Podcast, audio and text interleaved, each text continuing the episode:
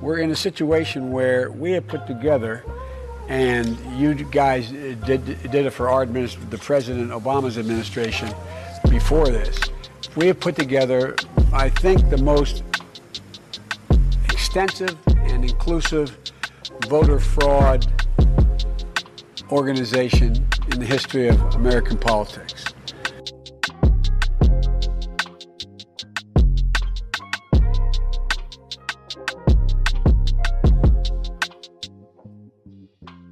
I talk to President Biden, you know, regularly, off sometimes several times in a week, or usually several times in a week. His mental acuity is great. It's fine. It's as good as it's been over the years. I've been speaking to him for 30 years since we worked on the Brady bill and the assault weapons ban when I was a young congressman. um, and um, he's he's he's fine. All this right wing propaganda that his mental acuity has declined is wrong. He's going to win the election because he has a great record, because um, more and more Americans are seeing that record. The only reason why any Democrat would have confidence that Joe Biden could possibly win, even though they're gaslighting and lying about his mental acuity, even though he has the lowest polling of any incumbent president in modern history since they've been take since they've been keeping track of this is because they have yet another operation to steal the election. Just like Joe Biden told us prior to November 2020. We're in a situation where we have put together, and you guys did, did it for our administration, the President Obama's administration before this. We have put together I think, the most extensive and inclusive voter fraud organization in the history of American politics. If Joe Biden, according to Chucky Schumer, is so mentally aware, then why can't he be held responsible and questioned for what he said prior to November 2020 about an election fraud operation that was extensive and inclusive? Chucky Schumer would have you think that we would actually believe that he is mentally sharp and that, that he's going to win. Well, we know how he's going to win. If he's mentally sharp, how come he needs to schedule a time to answer questions from the press? This is him yesterday after coming to the lectern an hour late for a press conference. Good afternoon. Good afternoon. Before we begin, I'm going to make this statement. Let it stand in its own. I'm not going to take any questions, but I'll be taking questions tomorrow and the next day. I'm not going to be taking questions. I'll be taking questions tomorrow or the next day. He flubbed it up so bad the other day when he was defending his mental acuity, where he called, uh, what was it, the Egyptian president from Mexico, and he just made all kinds of flubs. Now they totally got to control the pressers, meaning they have to have the questions. They're going to ask who the journalist is, that's going to ask them a question and then pre-script everything out so that Joe Biden doesn't embarrass himself. So before he even got to the podium to give his pre-prepared speech where he read the teleprompter after being an hour late because uh, you know RNC RNC research says maybe he forgot no, I don't think you forget. I just think sometimes the cocktail that they give uh, to help with the dementia takes a while to kick in. So he starts talking, he shuffles uh, to the lectern, and as he's getting there, before he's even at the microphone and people can really hear him and the microphone can properly pick him up, he already announces that he won't be taking questions before he even starts. And when he actually delivers those pre prepared uh, teleprompter readings, he messes that up too. Ukraine, he won't limit himself just to Ukraine. And the cost for America and our allies and partners are going to rise. For Republicans in Congress who think they can oppose funding for Ukraine and not be held accountable, history is watching. History is watching. History is watching. Failure to support Ukraine at this critical moment will never be forgotten. I want to be clear about something because I know it's important to the American people. I wonder if the teleprompter really said history is watching or he didn't realize that he kept reading the same line. History is watching. History is watching. Squinting, history is watching. Failure to support Ukraine will never be forgotten because this is what the American people want. The American people want more than a border to be closed, more than inflation to go down, more than lawlessness to be stopped, and gas prices to go down. What they really want is to send more money to a war that has nothing to do with us. That is that is why it's going to go down in history if Mike Johnson doesn't take up the bill. And he's not. I'll get into that later in today's report. Now, let's not forget that Joe Biden has mental acuity. That's the same as he had years ago, which, by the way, Joe Biden was considered a clown and kind of a stupid politician even in his prime. Let's not forget that little fact. So, this is yet another clip from yesterday with Joe Biden having a hard time explaining how stockpiles work when it comes to Ukraine and uh, American munitions. And the way it works is we supply Ukraine with military equipment from our stockpiles. And then we spend our money replenishing those stockpiles so our military has access to them.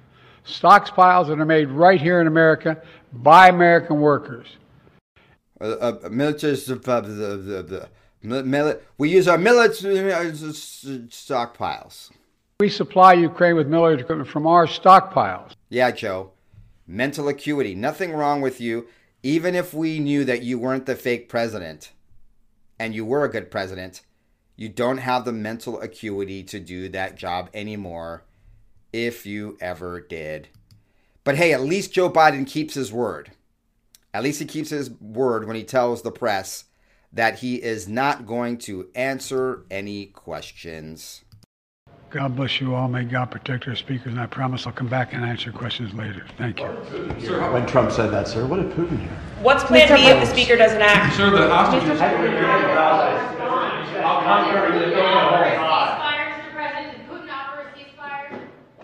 This mentally acute, totally on the ball man who is going to beat Trump in 2024 because the people, as Chucky Schumer said, are realizing what a great job he's done and that he's keeping his promises. Can't answer questions, won't answer questions. When he does get in front of the press, he messes up reading the teleprompter. When the, he does have impromptu press briefings, he says things wrong. So now it's going to be two or three days before they can prepare his next cocktail for him to be somewhat able to go through a scripted press briefing where he's answering questions that are pre prepared, pre answered, pre written down in a pre order by pre selected journalists. And even with that machine they have helping him, Joe Biden has done less press briefings than any president in modern history. And Karine Jean Pierre, the low IQ lightweight that she is, can't even really explain why that is. The numbers show that President Biden has engaged in about 33 news conferences. Compare that to Obama's 66 and Donald Trump's 52 by this time in their presidencies. Can you explain why the president isn't doing? So, look, yeah, and I hear the question, and I know that uh, folks want to hear you all, and it's important because when you all hear from the president, obviously, uh, so does the American people. So we get the importance of that, and we're always going to try to find ways, uh, obviously outside of press conferences as well, uh, to for the president to be out there. And we have found some non-traditional ways. We think it's important to try and meet uh, the American people where they are, uh, and so that is important as well. Whether it's a podcast that's important, or um, you know, doing doing doing certain things that is not the norm. Uh, obviously, the person, uh, the president, I should say, uh, takes you know takes your questions uh, when he's on the road as uh, you know more often than not, uh, and B finds it important uh, to have those conversations when you all are, out there with him on the road, taking your questions, and so he does do that. Uh, as far as press conferences, we're going to try and uh, make sure when it's the right time for to, for those to happen. Certainly, we will we will do so, but it doesn't mean that this president does not engage uh, with, with the press corps, with the White, White House press corps, or uh, with other uh, reporters, journalists out there who have different different ways with communicating with the American people as well. We think that's important too. Yeah, she really struggled with that question, right? Actually, surprised that she didn't have to go and read a, a totally prepared statement from her binder to come up and flub up with, uh, that one. Absolutely ridiculous because this was uh, the day. This was um, on Monday. She said this on Tuesday. I just showed you the clip. Biden came up and immediately announced he's not answering any questions. So she was proved a liar within 24 hours of making that statement. And it's ridiculous. President Trump always answered questions on the way to Marine One, uh, during anything that had nothing to do with, uh, he, he'd be giving someone a medal, he'd be meeting with someone. He would take questions. Plus, he met with the press. And he was on the news. She's saying, well, you know, non traditional ways, he's on podcasts and that kind of stuff. This is just absolute ridiculousness. Uh, as far as press conferences, we're going to try and uh, make sure when it's the right time for to, for those to happen. Certainly, we will we will do so. Good afternoon. Before we begin, I'm going to make this statement. Let it stand on its own. I'm not going to take any questions, but I'll be taking questions tomorrow and the next day. Let's move on to Karine Jean Pierre with probably the most ridiculous statement of them all, at least the most ridiculous Karine Jean Pierre statement this week. ABC News Ipsos poll shows that 86% of Americans think Biden is too old to serve another term. That is a higher percentage than what we found in a previous poll in September. So clearly, polling shows this is a persistent issue. What is the White House strategy to try and change that perception? So, look, we're going to continue to lead on leadership, right? We're going to continue to focus on what this president has been able to get done, uh, what the president has been able to get done uh, on behalf of the of the American people. Uh, and look, I'll quote a little bit of uh, what the First Lady said, uh, I think incredibly well, just a couple days ago. Uh, President Biden does more in one hour than most people do in a day. His age with experience and expertise is an incredible asset, and he proves it every day. He proves it every day. Every day he proves that he should not be in office. Age and experience. And then she reads that prepared statement quoting Jill Biden, who they prepared the statement for, for statement for her to say that age and experience. Hey, we couldn't agree more. Age and experience. That's why we need Donald Trump, who's got age and experience. But don't worry, folks. Don't worry. Just in case you're worried about it, Kamala Harris told the Wall Street Journal that she is ready to serve as Biden faces age scrutiny. So, you know, we got that covered. If they get rid of him, we can all be with her. Because a whole bunch of other guys have actually been with her. And I hope those gentlemen have a stockpile of penicillin and have gotten their junk checked. All right, let's get into some great news. The House of Representatives coming through. Right now, the House is trying for the second time to impeach Biden DHS Secretary Alejandro Mayorkas on charges of willfully refusing to enforce our border laws. Now, the magic number here is 214 right now. Looks like they just crossed the threshold. Uh, we're going to continue to monitor this, but right as of now, they just crossed the threshold. Yes, so that means, yeah, Alejandro Mayorkas has been officially impeached by the House of Representatives. Wow. Wow, indeed. The House came through. House impeaches Mayorkas, first cabinet member impeached in nearly 150 years. Homeland Security Secretary Alejandro Mayorkas was impeached by the House Tuesday night in a narrow 214 to 13 vote, becoming the first cabinet official to be impeached in almost a century and a half.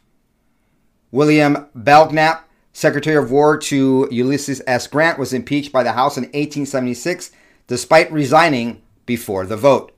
We'd already been so lucky if Mayorkas had resigned before the impeachment vote had taken place. Belknap was acquitted by the Senate, and outcome should be repeated if the Senate does not procedurally kill Mayorkas' impeachment.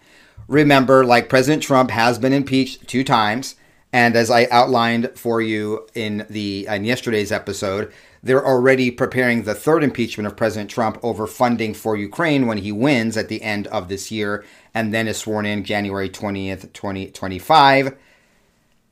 Impeachment is when they bring forth charges. They indict the president in the lower chamber of the House of Representatives. Then the trial goes to the Senate. And that is where the expulsion would take place once the Senate rules on that. Now, they can take up the vote and acquit Alejandro Mayorkas, which is most likely to happen, or procedurally, I guess there's some ways that they don't even have to take up the vote. Remember, the Democrats hold that slim uh, majority so they can change rules. You know, the parliamentary the parliamentary rules.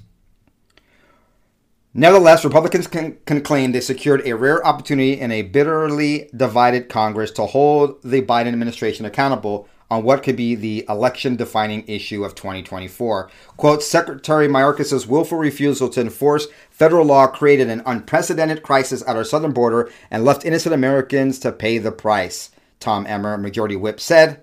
Because Mayorkas failed to do the honorable thing by resigning, House Republicans fulfilled our constitutional duty by voting to impeach. All right, let's not forget that they tried to impeach Mayorkas last week. There was a little drama there. First of all, Scalise was uh, not able to vote. He was back in Louisiana receiving cancer treatment. And then, in dramatic fashion, someone they didn't think was going to vote on the Democrat side, you had Representative Al Green of Texas rolled into the House chamber from a Washington emergency room and he he cast the decisive vote against impeachment, and the Republicans didn't even think he was going to show up to vote. So that was uh, pretty dramatic. But there was a reversal because Steve Scalise did show up. We still have the same three folks that uh, that opposed impeachment on the Republican side. We had uh, Gallagher, we had uh, Buck, and we had Tom McClintock uh, from California.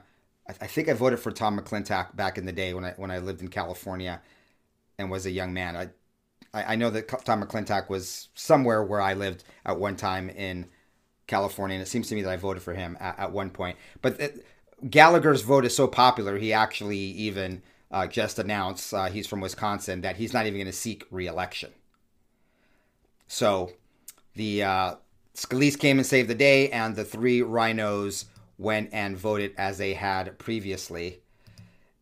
Uh, the impeachment is a victory for Representative Marjorie Taylor Greene, the loudest and most persistent champion of booting Mayorkas from the administration. She and her allies claim that Mayorkas had intentionally refused to follow existing laws and lied to Congress, clear grounds for impeachment.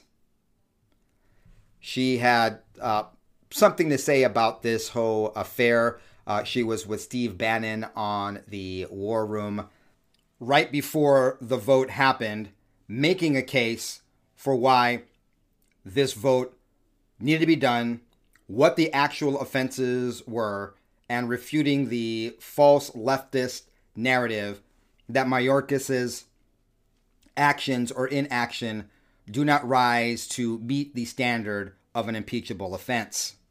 MTG, you got to help the audience out here because you you have a pretty straightforward path. Uh, once again, I just want to counter the MSNBC anchor. And of course, the congressman said you have no high crimes and misdemeanors. You got no bribery. You've got nothing. Once again, what's your response to them? To the and I want to make sure that we're pushing this out to the American people when they say you've yeah, got nothing that's impeachable. It's, it's very simple for the very pathetically dumb girl on MSNBC that's how it works in Congress is you have to whip the votes and when you have enough votes, you can pass something on the House floor. That's how it's done in both parties. And she's just so dumb and clueless. You could tell by the look in her eye that she had no idea, but she was reading the garbage that somebody put on the teleprompter in front of her. But that's how it works. We have the votes to do it. As long as we can get everyone in town, then we can vote to impeach the worst traitor secretary, Alejandro Mayorkas. You, he needs to be impeached. I think one of the things I think one of the things they're saying is that what you have does not rise to the level of an impeachable offense. What is your response to that? Well, that's an absolute lie. And we have six pages in the articles of impeachment that are dedicated to outlining all of the federal immigration laws that Alejandro Mayorkas has broken.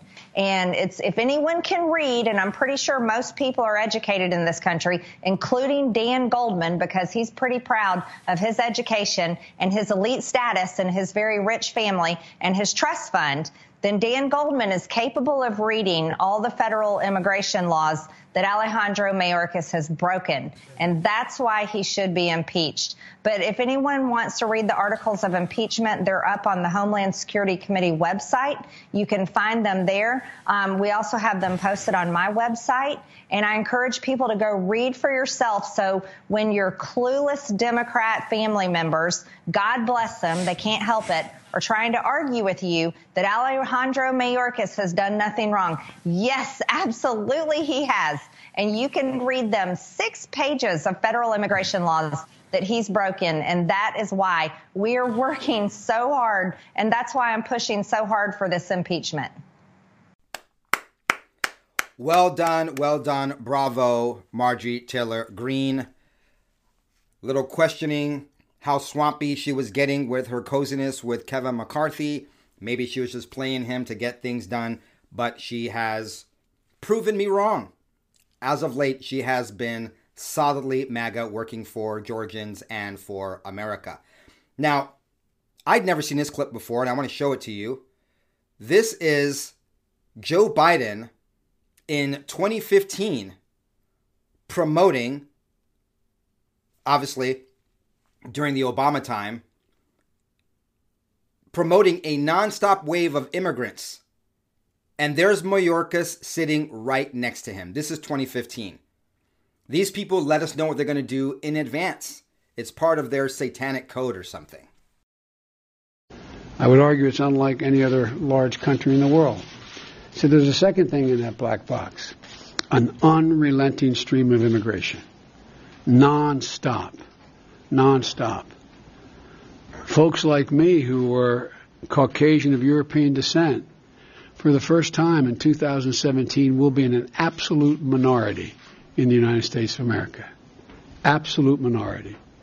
Fewer than 50% of the people in America from then and on will be white European stock. That's not a bad thing. That's a, that's a source of our strength. Non-stop flow of immigration. Some people can agree or disagree with the watering down of American, uh, excuse me, of America's white European blood. But for some reason, I don't see anyone like totally pissed off at Japan for being homogenous or China or Korea, South or North Korea. But people sure seem to hate when mostly white European places that have been traditionally mostly white European. Let's take America off the table for a second because we have been more of a, a, a, um, a, melting pot. There were indigenous people here when the Europeans came. We had black slaves. So we never were going to be like pure European, let's say like Norway or what have you. But this is probably a part of a globalist agenda. If we look what's happening over in Europe, Europe is fast losing her identity. And I lament that. First time I went to Paris, I don't know, 10 years ago, the over by the old Shakespeare bookstore was uh, across the street, starts the Latin Quarter over by Notre Dame.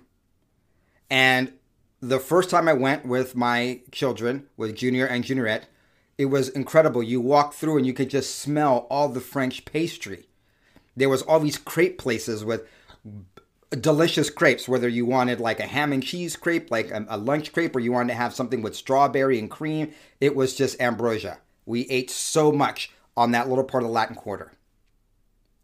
I was there again 2019. 2019. So almost five years ago now. It was April or May of 2019. That same Latin Quarter, no crepe shops whatsoever in that same little stretch it was all halal food, and I felt like I was in, Istanbul, which I still haven't visited yet, but that's how it felt, and that's how it looked. And that was the Latin Quarter. That was part of uh, that part of Paris was traditionally French crepes and cuisine, and there was not one shop. There was closed shops. I don't think that's a good thing. I, I think it's great that we have variety. I have no problem with there being halal and Chinese food and Japanese food and Italian food. But I just felt just just uh, two or three blocks away from Notre Dame that Paris had lost its Parisian French culture. And I am for the preservation of culture, whether it's mine or another culture, as long as that culture, you know, not a culture of raping children and enslaving women and things like that. You know, things like you see in North Africa and the Middle East. Uh, things you see in, you know, I don't think we should preserve the Chinese culture of imprisoning Uyghurs and binding women's feet. I don't know if they still do that, but you know what I mean. Things that are not immoral and are cultural should be preserved.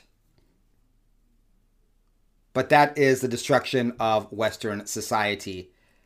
And do not fall, and if you're on here, obviously you don't fall for this, but this hate of Western culture and Christianity, this satanic assault on our traditional values is it's it, it's red alert time, folks. It's red alert time. It's not about white culture, it's about moral and traditional values. Whether it's family, whether it's, you know, the fact that there are two genders, whether it's the fact that children should not be sexualized, everything is under attack. Satan's plan is to destroy the bedrock of Western traditional values, and that is the nuclear family. Okay, I went on the side here. This is a rant, but I feel very, very strongly about the importance, the bedrock, foundational importance of our Judeo Christian values and the nuclear family unit. And everything is trying to destroy that because these immigrants coming in are mostly military age men coming by themselves. And I have a problem with that. But luckily, this Senate bill that they passed over the weekend with a lot of hoopla and fanfare from the leftist media from the RINOs and the Democrats is DOA when it comes to the House. Speaker Johnson is like, uh, maybe, just maybe, we should work on the wall and this imminent funding of the government issue we have and not worry about Ukraine. The fate of a massive foreign aid package now hangs in the balance after it won Senate approval in the early mornings of today. Senators approved the $95 billion legislation by a vote of 70 to 29 and a major bipartisan victory for the upper chamber. But the bill now advances to the House, where it faces steep opposition from a number of Republicans, and that includes Speaker Mike Johnson. By a margin of 70 to 29 to move forward the bipartisan national security bill. Now, now it moves to the House. And I urge Speaker Johnson to bring it to the floor immediately. Immediately. There's no question that a Senate bill was put on the floor in the House of Representatives, it would pass. It would pass. And the Speaker knows that. So I call on the Speaker to let the full House speak its mind and not allow a minority of most extreme voices in the House to block this bill even from being voted on. Even from being voted on. This is a critical act for the House to move. It needs to move. The bill provides urgent funding for Ukraine so it can keep defending itself against Putin's vicious, vicious onslaught. The responsibility now falls on Speaker Johnson and House Republicans to approve this bill swiftly and I call on Speaker Johnson to rise to the occasion, to do the right thing, bring this bill to the floor. Now, they just wrapped up, as the time I'm recording this, a press conference, Elise Stefanik, Mike uh, Johnson, to the press. Mike Johnson, I think, probably talks to the press as Speaker of the House more than Joe Biden has combined. in the last several months. This is what he said at the very tail end of this. The left and the Marxist media, and also the conservative media, uh, media like Fox News, I'll show that to you in a second, are all up in arms about them not funding Ukraine, um, about him playing games with the funding. And Mike Johnson is very, very clear about all of this. Fund the border first, give us a good bill. They're not going to work with garbage. One more. Yeah. Hey. Welcome back, Mr. Um, you have said that you want a meeting with the president, as Scott was saying. HR2 is, is dead in the Senate. You yourself were part of killing the Senate compromise bill. You called it dead on arrival from what you knew. So my, my question to you is, while you say there need to be solutions, what are House Republicans doing to get to a solution on the border and on Ukraine? Or are you going to actually do nothing? What is your proposal? What are you doing? No, we're, we're addressing each of those issues. They're important issues on the table. We are not going to be uh, forced into action by the Senate, who, in the latest product they sent us over, does not have one word in the bill about America's border. Not one word about security. The reason that the other one was dead on arrival is because it did not meet the moment. It, did, would not have solved the problem. You can't leave giant loopholes and codify some of the things that have gotten us into this situation. So what we're doing right now is we, the House is working its will. The House Republican Conference, we just met an, an hour ago uh, with all the members, and there are lots of ideas on the table of how to address these issues. We will address the issues. We'll do our duty on that matter, and uh, and and all that begins in earnest right now. Um, we have to address this seriously. We have to actually solve the problems and not just uh, take political posturing as as has happened uh, in some of these other corners. That would thank you. What about thank the you. government shutdown, sir? You get those spending bills done in time? In other words, Mike Johnson saying they can't send us a Ukraine funding bill and not first send us a fix a border bill. And the previous bill that they were trying to put together as a fix the border bill with all their pork inside was political posturing because it didn't actually fix the border crisis. So we're working on something that actually addresses that. Maybe they're going to soften up some of the stuff on HR2, which is hardline as it should be, but they want border security.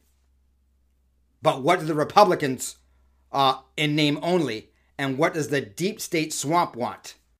And here's the thing Senate Minority Leader Mitch McConnell also released a statement after the foreign aid bill passed saying that the Senate will not neglect the, na- the nation's national security responsibilities and, quote, did not blink in addressing them today. They want that Ukraine funding. That's the most important thing to them. You cannot stop this money laundering uh, money train. You cannot hit, you cannot kill their golden calf. You cannot kill what they have been milking because these are millions and billions of dollars going to these politicians that they're laundering through our taxpayer funds to Ukraine.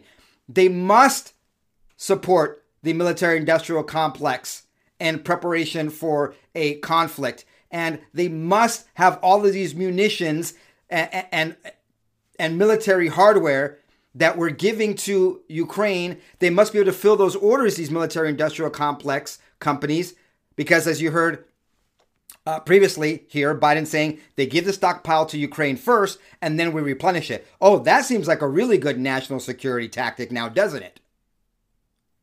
And everyone hates Mike Johnson for holding the line. And it's not just the leftist press either, folks. This there was a meltdown this morning on Fox News over this. Speaker Johnson, Speaker Johnson said uh, he was slamming this package for excluding the border security provisions. The Senate bill, he said, is silent on the most pressing issue facing our country, talking about the border. He says he's not going to bring it to the floor if it passes the Senate, which it did, but they could find a way to go around the Speaker. Right. And, and he says the reason that the House is not going to bring it up is because it needs uh, border security stuff which ironically was in the Senate bill last week, but of course that was kicked to the curb because a bunch of Republicans bailed on it because Donald Trump didn't like it.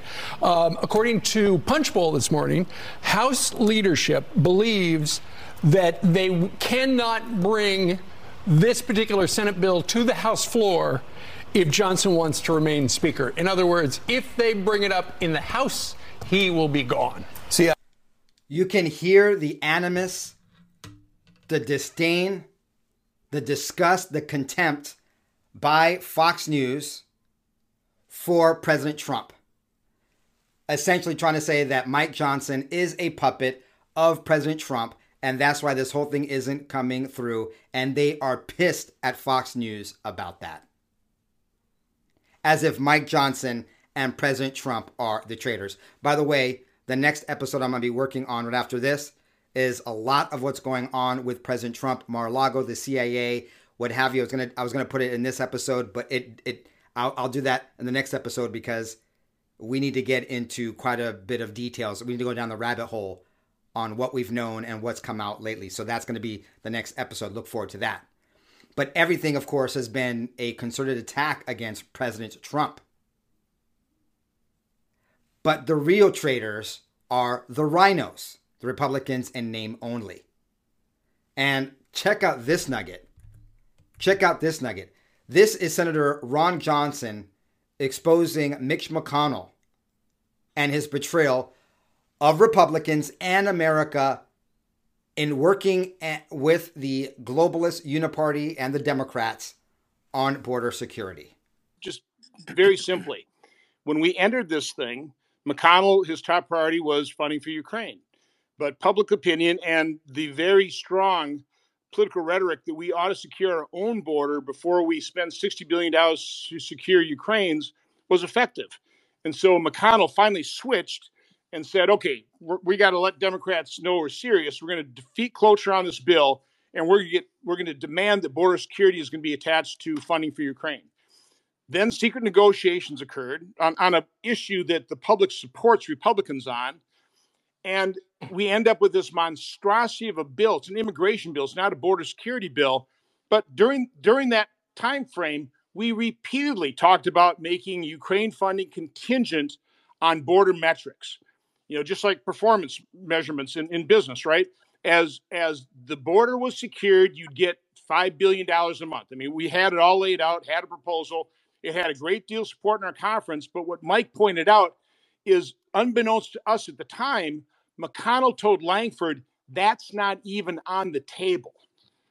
He he on his own using his own authority without telling the conference, even though he knew that knew the conference supported tying border security or Ukraine funding to actually securing the border. McConnell just took that off the table. And that moment of leverage we had, where we could use Biden's desire for Ukraine funding to actually force him to use his executive authority to secure the border has been lost. And that is why so many of us are speaking out against McConnell. It was such a breach of his of his leadership position and is such a you know just a horrible thing to do to Americans who want a secure border. But that's that's where we're at. So again, I think it has been smoked out. Now the action moves to the House. Mitch McConnell unilaterally not even putting on the table what they had agreed upon as a Senate Republican conference to give them the Ukraine funding contingent on Biden and Mayorkas doing their job on the border. And McConnell killed it by himself because, of course, they don't want to secure the border. They want to fund more money laundering through Ukraine. Mike Johnson is holding the line in the House of Representatives. Ron Johnson exposing Mitch McConnell. Fox News having a meltdown. And Marjorie Taylor Greene winning the day with her impeachment of Mayorkas being successful in the House. A lot has happened in the last day or so in DC. Let's pray that Mike Johnson continues to hold the line and that we can somehow hold these people accountable. Because if we don't hold these treasonous, traitorous, rat bastards accountable, they will continue in their treasonous and seditious acts infinitum. Why wouldn't they? They keep getting away with it. Thanks for joining me here on the BCP podcast. We have a, another uh, episode that I'm already working on for you. So thanks again for your support. Tell a friend about this show. We really are dependent on you to get the word out because we have no funnel to let people know that we're even here. We appreciate it. Till the next one, ciao, goodbye. God bless. We're in a situation where we have put together, and you guys did, did it for our the President Obama's administration before this. We have put together, I think, the most extensive and inclusive voter fraud organization in the history of American politics.